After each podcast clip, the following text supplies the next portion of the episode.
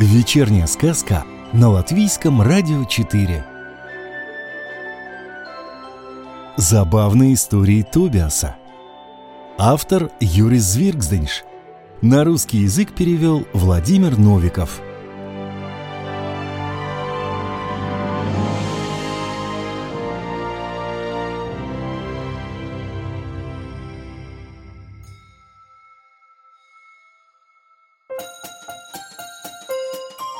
«Этот настоящий!» Прошептал мне пес-шериф.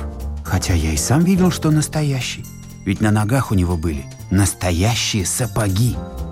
Пошептавшись с продавщицами, настоящий Дед Мороз собрал нас вместе. Каждого ласково погладил по голове, чтобы мы не волновались и не боялись. И аккуратно уложил нас в свой мешок. Потом вытащил из кармана шубы блокнотик, что-то в нем написал и подал продавщице. «Это чек! Он за всех нас заплатил!»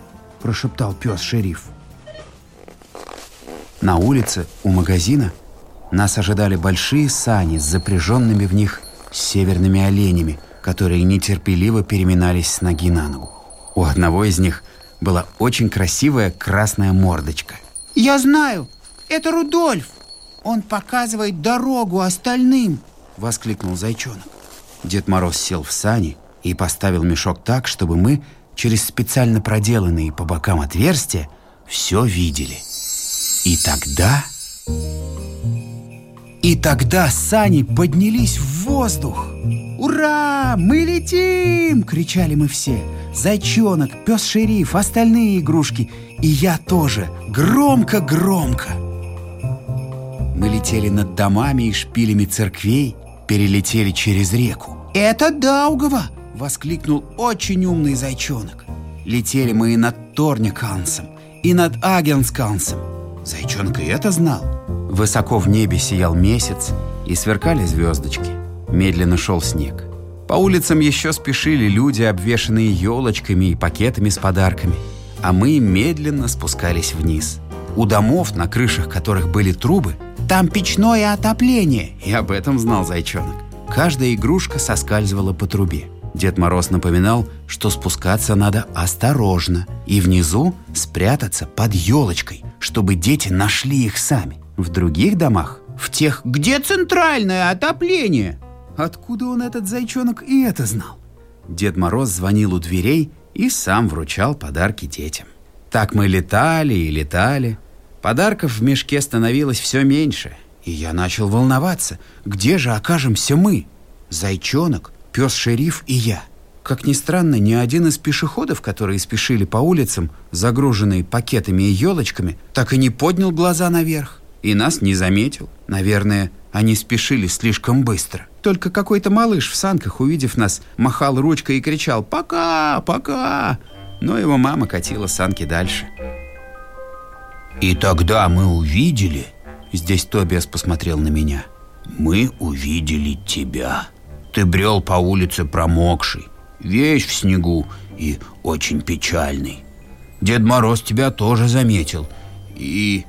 Это он! Хо-хо-хо! Я уже давно его разыскиваю, долго-долго, в каждое Рождество. Однажды я про него забыл.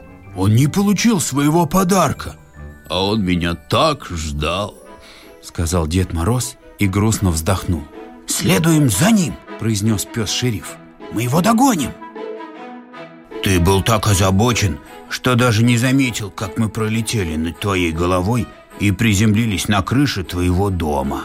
Пес-шериф тщательно обнюхал все трубы и сообщил. Это его труба. Пахнет табаком и кофе. Да, к сожалению, он курит. Потом мы стали тянуть жребий. И этому научил нас умный зайчонок. Счастливый жребий выпал мне.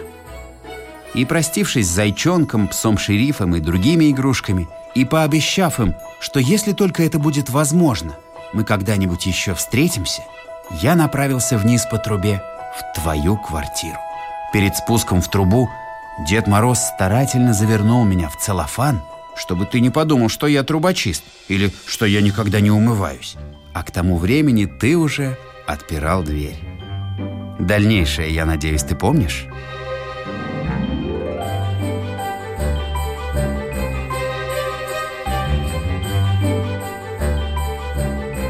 Сказку читал Евгений Равдин.